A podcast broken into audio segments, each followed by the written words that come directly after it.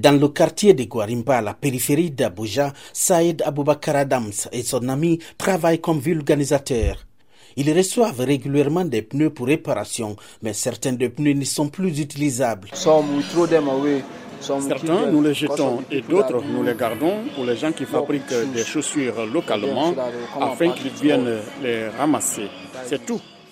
Sur les milliards de pneus usagés dans le monde, le Nigeria à lui seul représente plus de 10 millions de déchets qui constituent des problèmes de santé en plus d'être hostiles à l'environnement. Le gouvernement fédéral, par l'intermédiaire de l'Agence nationale des normes et réglementations environnementales NESRIA, s'est associé à l'organisation des producteurs de pneus pour faire face à ces problèmes. Aliou Djiro, directeur général de NESRIA.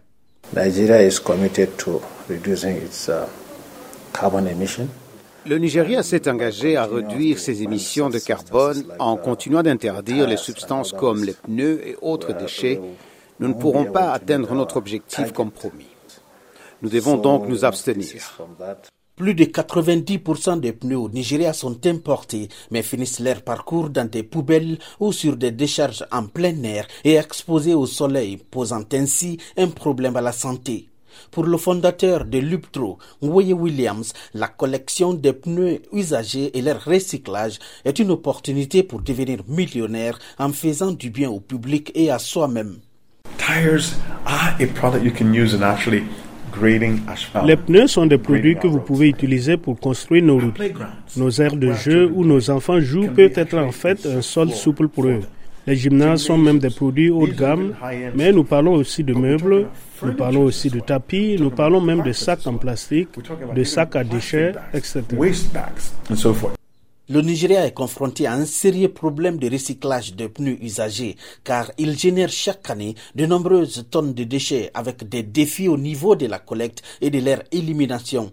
Certaines entités privées font leur mieux dans le recyclage comme dans ces centres. Ife de la CV, fondatrice de Free Recycle Limited. Tout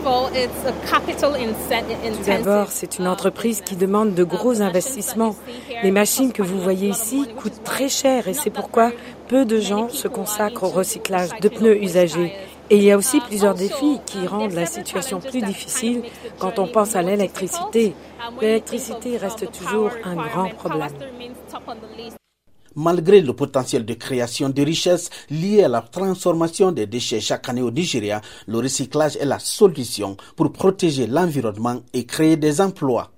Gilbert Tamba pour VOA Afrique, Abuja.